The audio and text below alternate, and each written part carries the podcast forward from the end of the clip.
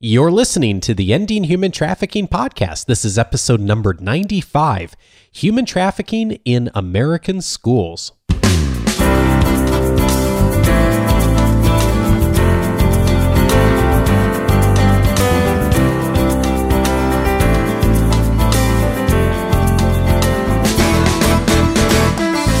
Welcome to the Ending Human Trafficking podcast. My name is Dave Stachowiak. And my name is Sandy Morgan. And this is the show where we empower you to study the issues, be a voice, and make a difference in ending human trafficking. And Sandy, that is, those are things we're always trying to do. And one of our big focuses is to be able to study the issues and to be a voice on that. And we're going to really do that today in a big way, because I think one of the things that I know you feel strongly about, and I'm so glad that this show allows us to do this, is when a good resource comes out in the world that is going to be helpful to educate people on human trafficking and how we can prevent it and serve victims and all the things we talk about in the show, that we like to highlight it if we can and get the word out. And so we're going to do some of that today with this new report. And hopefully it'll be of value to people here, not only this audience, but even if it's not directly related to you, undoubtedly you know someone that is directly related to what we're going to talk about today, and you can be a champion for us in helping get the word out. I think we have an incredible platform because we have listeners in most every state and in many other countries. And a lot of the principles that are part of the Human Trafficking in American Schools report are principles that are going to apply no matter where you are teaching or where you are a school-based professional. And so before we get into the details of what's in here, could you give us a little bit of an overview of where's this report from and who is it aimed to? And then we'll look at some of the details. Well, this report was actually written by Janae Luttrell out of Grossmont Unified School District in San Diego, who has been working on issues of commercial sexual exploitation of youth and children in her own school district, and has become quite adept at identifying kids who are potentially already being trafficked or identifying kids who are being groomed by traffickers. So she's quite the expert and brings a wealth of training information, sample protocols, great ways to engage school-based professionals. And I think one of the things that she is especially good at is helping us figure out how we as a community can fit into some of the structures that are required in administration in schools. And so is this report put out by her personally, or has she partnered with other organizations? How does it come to pass that this is now available to everyone? This report was funded out of a grant from the federal U.S. Department of Education. Oh, and okay. They have a department that is called, oh my goodness, it just escaped me, Safe Supportive Learning. Engagement, safety, environment. And so when you find the link for the PDF, and I'm so excited that it is not 155 pages, it is 12 pages. That's doable. This is something you can read. Yeah. So you find the PDF, you'll see the other resources that are on the website for Safe Supportive Learning. So let's talk a little bit about why this report was so important. The idea that child trafficking is happening in our own backyard is something that America's pretty much just waking up to. And in the idea of teaching the community to identify kids who are victims instead of perpetrators requires a shift in our mentality. We have often all been in conversations, riding in the car, and somebody sees a young girl dressed scantily on a corner and makes some kind of remark, something like this: well, I bet her mother doesn't know what she's doing. Or if she's dressed like that, what can she expect? And lots of those kinds of comments.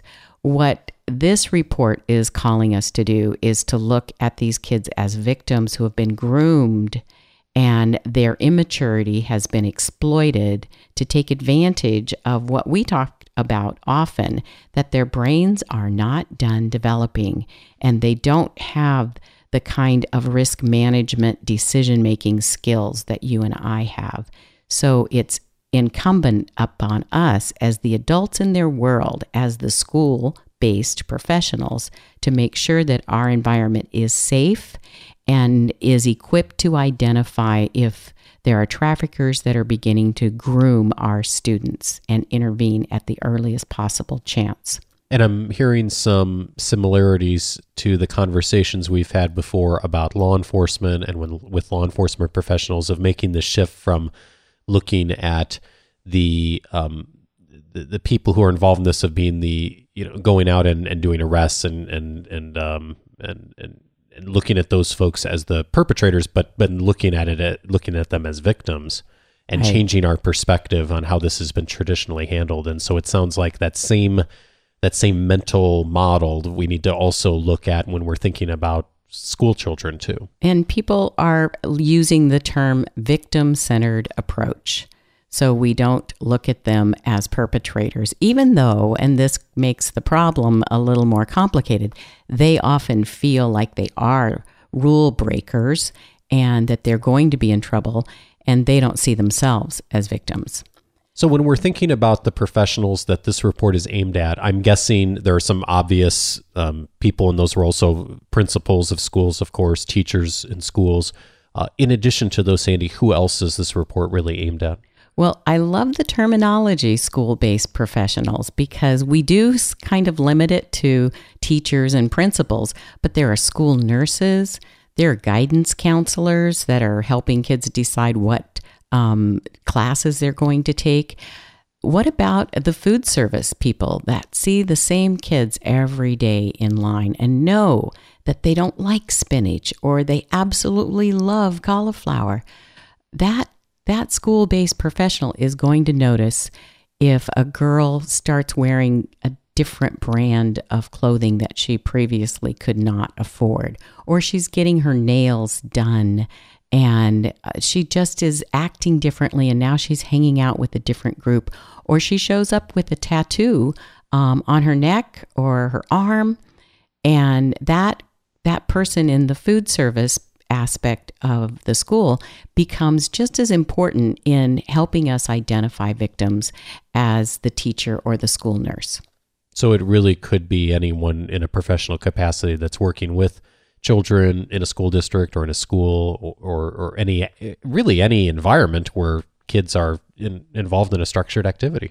And one of the things I think this report will help us do, you've heard me talk about this before, that I really feel that schools should require training. And a bill was just passed last week in Congress to require 2 hours of online training for all embassy personnel around the world on human trafficking. Mm. Wouldn't it be great if we were able to see a law passed that required all school-based professionals to learn how to identify an at-risk and possibly intervene for a child that is already being abused? So we've talked about the fact that there's only 12 pages in the report, and which is great, because if you can be concise, it gets the message across much more clearly, Sandy. What are some of the key messages that she has for us and also for school-based professionals to be aware of when we're thinking about this issue in the context of schools? Well, one of the first things is they point out how many runaways are likely a victim of human trafficking, and the infographic they included is 1 out of 8. So homeless kids, runaway kids, are at a higher level of risk. And how do we begin to identify them? Well, every school district, because of the McKinley-Vento Act, has a homeless student liaison. So one of the first people I wanted to get their hands on this report was the homeless student liaison for the entire county. And in fact, I'm very happy to report that she's going to be on a panel at Ensure Justice next March. Oh, great. So that's an exciting aspect, because these are the kids who are really, they're like the kids who are on the edge of the cliff. We've got to build the fence fast before they fall off. But there are kids further back, and we have a lot of myths that are part of how we think we understand what's wrong with those kids. So in the report, they take some time to deconstruct the aspects of the victim-centered approach and deconstruct our perceptions of who these kids are, because we often look at them and categorize them and not ask the next question. At the Orange County Department of Education conference that we recently did, I interviewed a young lady who had been rescued and then had been part of the Orange County Department of Education schools. That's where she finished high school.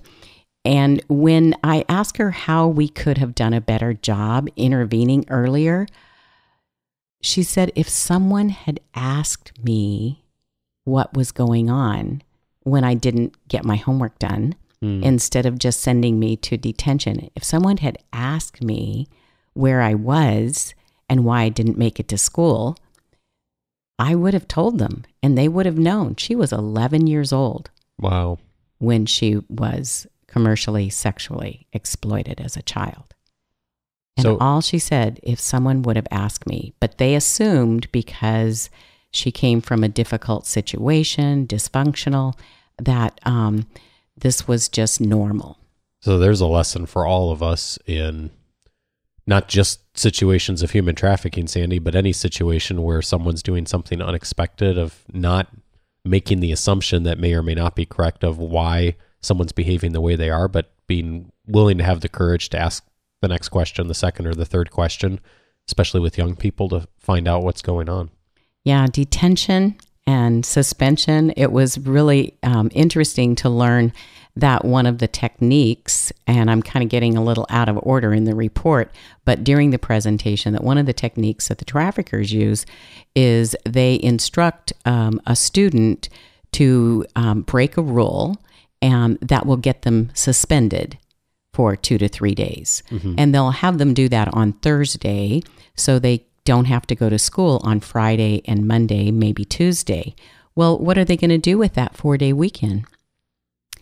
Their pimp, their trafficker, is going to take them to another city, and the school will not be any wiser, because it won't be considered absenteeism. It'll be considered punishment. So we have to deconstruct and look at this as a victim, not as a student with a behavior problem that needs to be disciplined. But we have to start thinking differently from a victim-centered approach. And that's earth-shattering.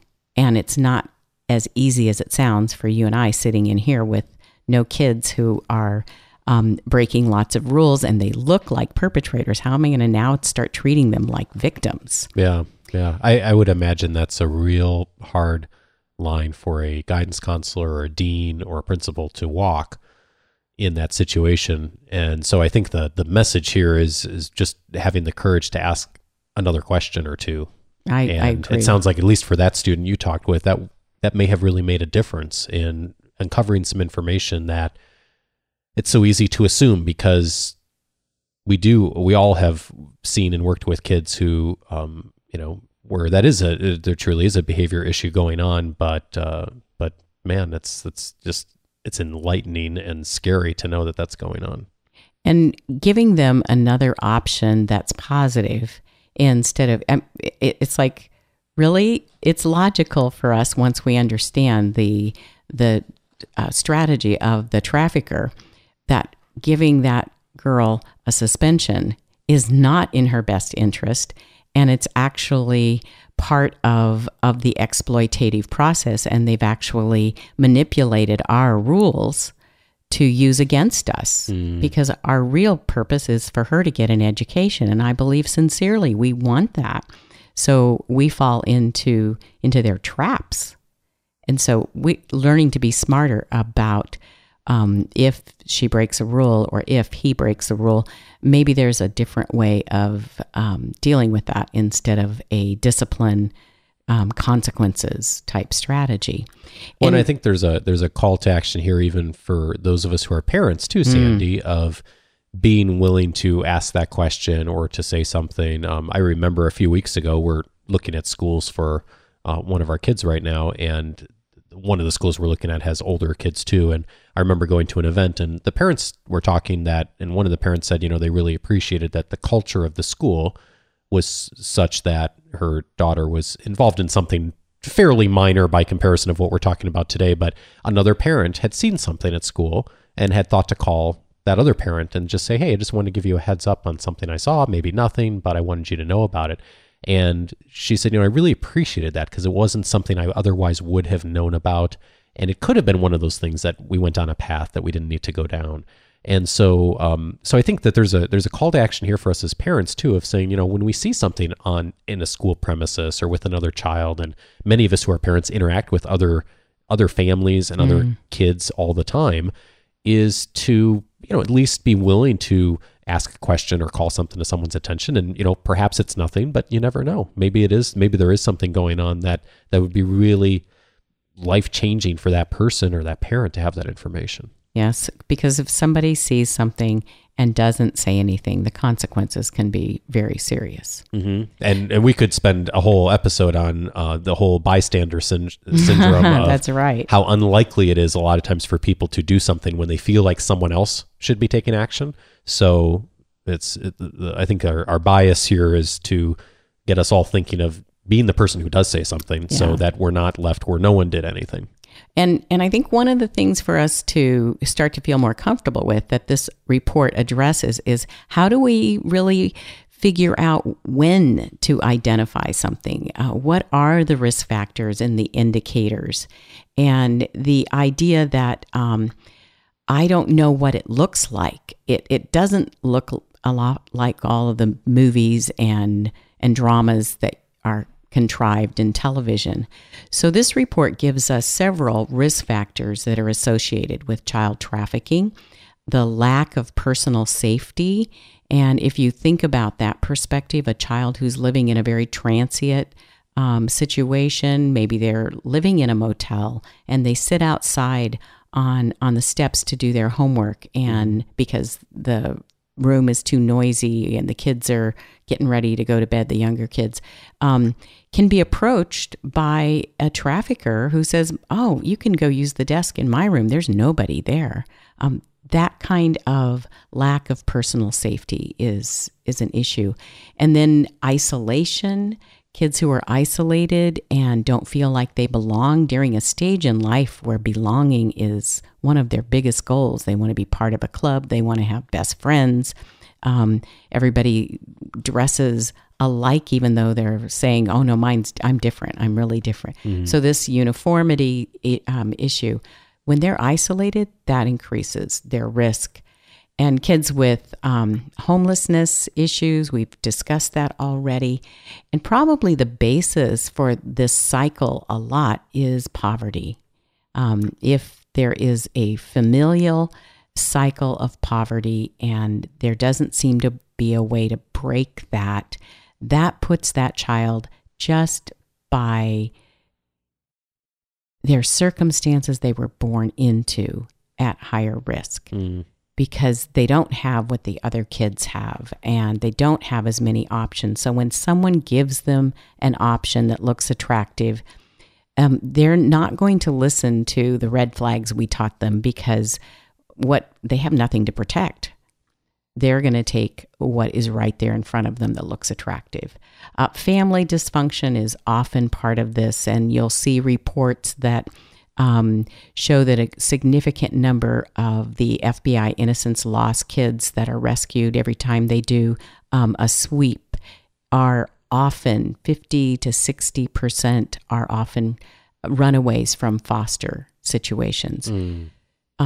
Substance abuse. And this is an area that I think needs a lot more attention, because I think we can integrate some of our drug use prevention strategies with child sex trafficking prevention strategies, because they're so connected. And you know, I've told the story many times that the very first victim I ever served was a 14-year-old boy admitted on the night shift in the hospital where I was a pediatric charge nurse, and his mother and stepfather were selling him for their substance abuse issues. Wow.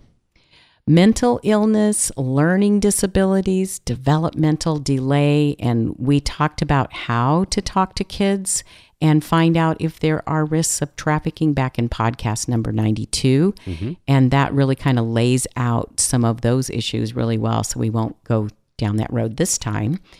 And then if they're living in an exploitive sexual environment where pornography is being shown, where a child 5-6 years old is routinely seeing R-rated and worse movies, that hypersexualization at an early age predisposes them to normalizing that kind of exploitation. Mm. And then if they don't have social support, which is the place that the school-based professionals really thrive, because we can create that sense of social support. We are the ones they see every single day. And when we identify lacks in their development, we identify lacks in their families, we can probably build stronger support systems right on our campus if we have figured out this constellation of risk factors. And that's kind of one of the things I really want us to understand. One of these factors by itself, it doesn't mean that there's sex trafficking going on here, but it's kind of like learning to identify the Big Dipper. We learned how to do that probably in second or third grade, and we still remember how to put those stars in the right order. They're still stars all by themselves, but when you get them into a particular constellation, then you have something you can put your finger on. You can say, that's what that is. And then that takes us to the next piece of this report, which is really to figure out, how do we begin to respond to this? And what I would like to do is for every school principal, every school district, I would like to see them have a one-page guide for all their school-based professionals, whether they're food service workers, janitors, teachers, counselors, school nurse, if they're the admissions secretary in the front office, whoever it is, I want everybody to know that if you see something, this is what you do. Because a lot of the confusion is, well, yeah, I know that, but now what do I do? Who do I call? Mm-hmm. And we often give the 888-3737 888 number. And then I was asked when I was doing a training where a teacher was, what can I do if it's a child in my classroom where I have to be concerned about privacy issues and I can't give out information about a minor to a hotline where I don't even know who the person is answering the call? Wow, that was a great question. And that's the answer to that is right here in this report. And what Janae Luttrell has done is she has put together some sample protocols that would start with issues where kids are suspected of doing recruitment, because, you know, the traffickers, they're really smart. They know that teachers are not going to let a 36-year-old man come on campus and make friends with a 12-year-old girl. But if they send a 14-year-old girl on campus with brand new shoes and she just got her nails done, that girl becomes very popular, and when some other girl says, wow, your nails are gorgeous, then she says, oh, my boyfriend pays for that. Do you want to get yours done? He'll pay for yours. Do you want to come Saturday? And so the recruiters don't look like the ideal recruiter in the movies. They look like the other kids. So when we start to see that, how do we actually respond? So in this basic situation protocol, the first step is to contact the on-site school resource officer to begin an investigation.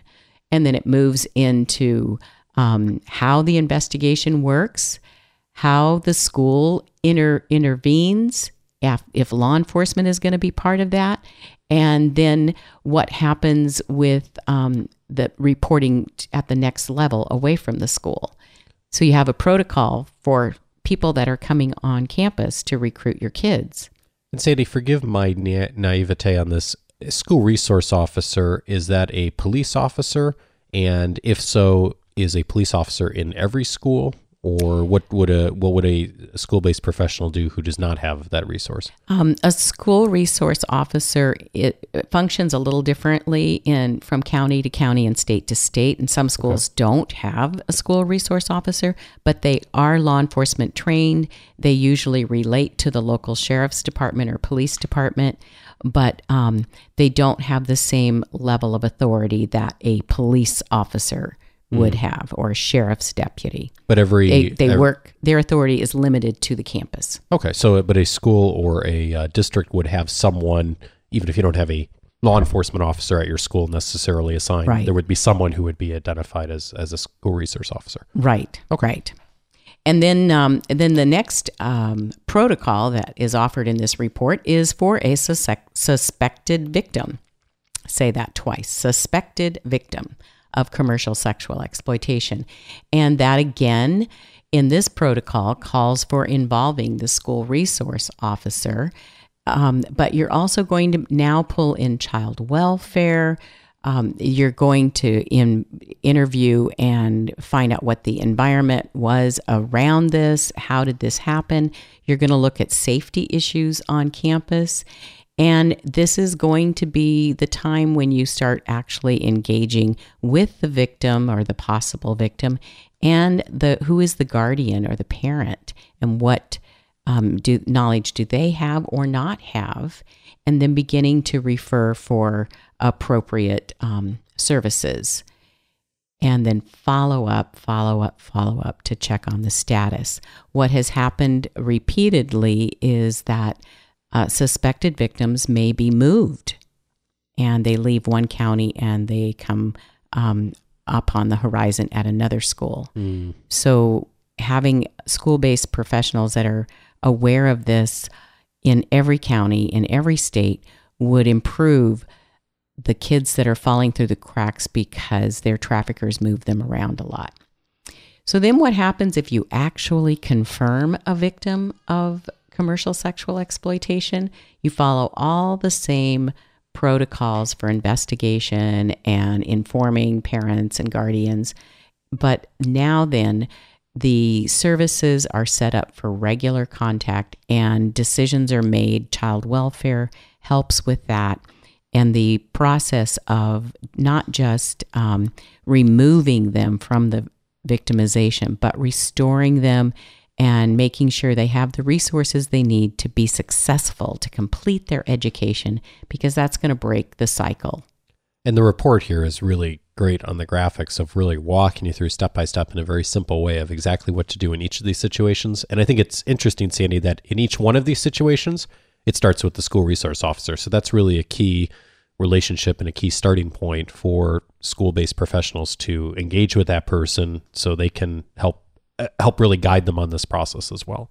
And one little tweak to that is this particular protocol was provided in a district where, and the basis for developing this was at an alternative ed campus where they always have school resource officers. So if you're at an elementary school in an area where there is no school resource officer, you're going to have a slightly different protocol. Many times it is the person who handles this kind of issue is the assistant principal, or they have labels for outreach coordinators. We don't hear about truancy officers anymore. We've changed a lot of the terminology to be less negative. Mm-hmm. So if there is no school resource officer, then you find the next level that would have the authorization to begin to check it out, just the investigation process. Finally, When you finish reading this report, you're done on page 10. You get to page 11 because you had a lot of questions when you were reading this. And page 11 is full of publications and resources to take you to the next level, to help you understand of the healthcare sector, runaways, human trafficking resource center. All of these kinds of things are going to be available, as well as resources for trainings and services that you can bring to your particular school. And Sandy, I should say, looking at this report, and you've looked at it in more detail than I have, as you can tell based on some of my questions, but this really strikes me, and like you said, a lot of the reports are hundreds of pages long. There's lots of really important information.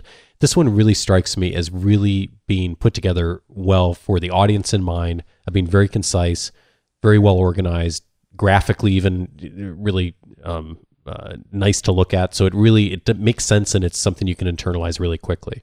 It's probably the best one I've seen around that, actually. It's fabulous, and kudos to Janae Luttrell. She did a great job. So my call to action for this, if you're a teacher, download this, print this, take it and lay it out in the teacher's break room, begin a conversation, talk to somebody in administration. How are we going to be involved in distributing this? And how are we going to bring in training on our campus? And the idea that, well, our school is in a place where this doesn't happen. That's a really naive thing to say. Mm-hmm. And we want to create safe, healthy environments on all of our campuses. And being aware that there is a risk reduces the potential danger and harm for all students on the campus. Well, and as we said up front, Sandy, there's a call to action here for all of us. So if we work in a school, obviously what you just said is a very clear call to action. And if we aren't working in a school, certainly all of us know a parent, a teacher, a principal who we could pass this report along to, perhaps even share our conversation today and share the link for this report. And that could be the starting point for really empowering people with the information that they'll need in order to make this report really get out there and be successful for people, and helping us to really prevent it with some of our youngest people. I really challenge you to share this podcast on your social media. Send it to your friends, your nonprofit friends that are doing work like this, so that we get this message out there. We need to protect our children. We certainly do, and we hope that you'll take our challenge to do that. And of course, the show notes are always available for this podcast and every podcast at gcwj.vanguard.edu. And if you have a comment or question for us or feedback, feel free to either reach out to us by email or by phone. Our phone number is 714-966-6360, and the email address is gcwj@vanguard.edu. And we are part of the Global Center for Women in Justice here at Vanguard University. Sandy, thanks so much for bringing this report to us today, and I'll look forward to talking with you again in 2 weeks. Thank you, Dave.